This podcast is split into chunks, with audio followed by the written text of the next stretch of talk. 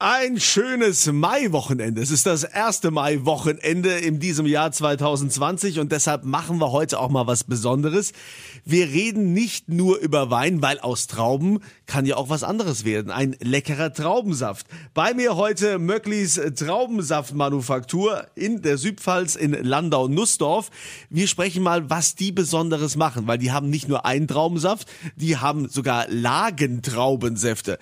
Das werden die hier gleich erklären. Für alle, die sich natürlich noch mehr interessieren für alles rund um das Thema Wein, gibt's ja auch mal einen Podcast Weinwirtschaft, überall wo es Podcasts gibt und auf rpr1.de. Und jetzt widmen wir uns gleich dem Traubensaft. Hör mal Wein bei RPR1 mit Kunze, wobei man heute sagen müsste, hör mal Traubensaft, denn das kann ja auch aus einer Traube werden. Und da begrüße ich heute den Johannes Wörner von Möcklis Traubenmanufaktur aus Landau und Nussdorf. Ihr habt ja eine Riesenauswahl. Was gibt's denn da generell bei euch alles? Ja, hallo erstmal. Ja, wir haben, oder wir haben relativ viele Traubensäfte. Das sind äh, momentan über 15 Stück. Und dazu kommen auch noch ein paar Traubensekos. Denn es ist ja so, äh, man kennt ja hauptsächlich vielleicht mal den Traubensaft weiß oder äh, den Traubensaft rot. Wir ähm, machen unsere Traubensäfte alles Sorten rein und da kann man natürlich genauso hergehen ähm, und kann einfach nur Riesling-Trauben oder nur Donfelder Trauben oder nur Spätburgunder Trauben für den Traubensaft verwenden. Und äh, das machen wir und machen dann wirklich Traubensäfte, die auch dann sortentypisch äh, die Geschmacksmerkmale auch mitbringen, die dann der entsprechende Wein auch hat. Das heißt, es gibt dann also quasi auch Spätburgunder oder Silvaner Traubensaft oder gibt es die so als Cuvée? Nee, bei uns gibt es die nur in der Reihensorte. Finde ich mega spannend. Das ist ja auch mal ein neuer Weg, den man gehen kann.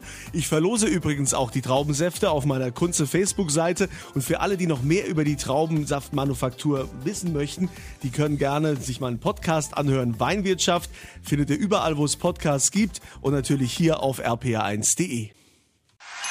Es ist wieder Wochenende. Hier ist Hör mal Wein bei RPR1 mit Kunze. Heute ist Johannes Wörner bei mir von Möcklis Traubenmanufaktur in Landau-Nussdorf. Es muss ja nicht immer Wein sein, es kann ja auch mal Traubensaft sein, gerade heutzutage. Ähm, Johannes, du sagst, ihr habt nicht nur Einzellagen-Traubensäfte, richtig? Äh, wann hat das denn bei euch angefangen? Das hat mit den Einzellagen, hat bei uns so vor zwei Jahren haben wir das angefangen und wir haben generell unsere Säfte gemacht, so, so von unseren Trauben, wie wir sie haben. Ich würde es einfach mal vergleichen, hier beim Winzer einfach, wenn er den Gutswein macht, ähm, haben wir unsere Säfte äh, von unseren einzelnen Weinbergen gemacht und dann haben wir eben angefangen, ich würde es jetzt mal vergleichen mit so einer Art äh, Lagenwein, äh, so eine zweite Serie noch aufzuspielen.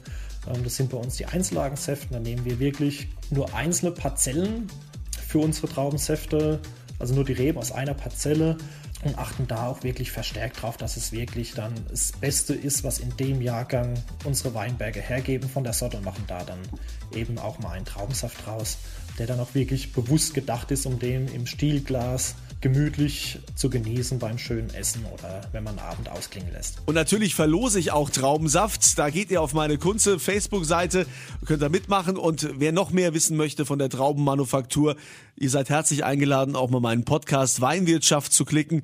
Das findet ihr überall, wo es Podcasts gibt und auf rpa1.de. Hier ist Hör mal Wein bei RPR1 mit Kunze und heute stelle ich euch mal eine alkoholfreie Alternative vor. Wird ja mehr Auto gefahren und vielleicht auch für Schwangere ganz interessant.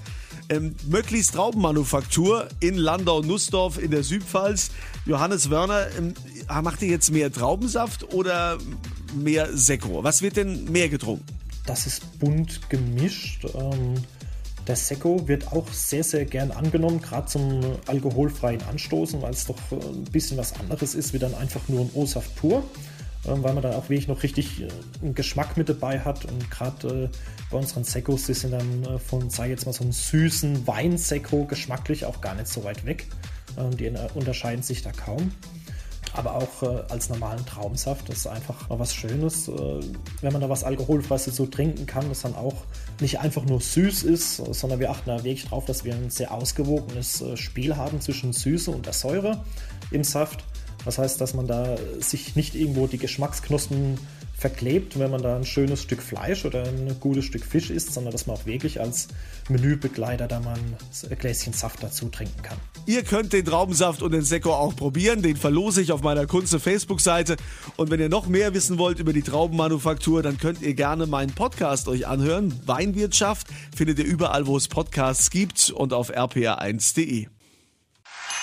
Hier ist Hör mal Wein bei RPR1 mit Kunze, wobei wir das heute mal Hör mal Traubensaft nennen müssen, denn ich spreche mit Möcklis Traubenmanufaktur, Johannes Wörner. Ihr seid in Landau-Nussdorf. Jetzt ähm, haben wir ja schon gesprochen, dass ihr auch so Einzellagen habt. Das ist ja was ganz Besonderes. Also nicht nur einfach so ein Traubensaft, sondern aus speziellen Lagen. Gibt es da jetzt eigentlich Verfahrensunterschiede, wenn ich einen äh, Traubensaft mache? Ich frage jetzt mal ganz blöd, also was ist der Unterschied zwischen Traubensaft oder Wein? Ähm, rein im Weinberg äh, machen wir genau dasselbe wie jede andere Winzer auch. Das heißt, im Anbau ist es alles gleich bis zum Zeitpunkt der Ernte. Wir bestimmen nur unseren Erntezeitpunkt äh, ein bisschen anders. Und dann die Unterschiede kommen letztendlich wirklich im, sag ich jetzt mal, im Kältehaus bzw. im Keller. Das heißt, äh, wenn der Winzer anfängt, er hat seine Trauben gepresst, die kommen dann in den Keller und werden dann dort vergären gelassen, dass dann der Wein draus wird. Bei uns, ähm, wenn der Most von der Kälte in den Keller kommt, äh, ist er dort nur kurz zu Besuch. Denn spätestens am nächsten Tag, also innerhalb von 24 Stunden nach der Ernte, landet er bei uns direkt auf der Flasche, damit man da wirklich so ein frisches äh, Endprodukt haben. Und ihr könnt natürlich den Traubensaft auch probieren. Wie immer verlose ich den auf meiner Kunze Facebook-Seite. Und äh, noch mehr zum Thema Wein auch gerne meinen Podcast mal klicken. Weinwirtschaft, das gibt's überall, wo es Podcasts gibt und auf rpa1.de.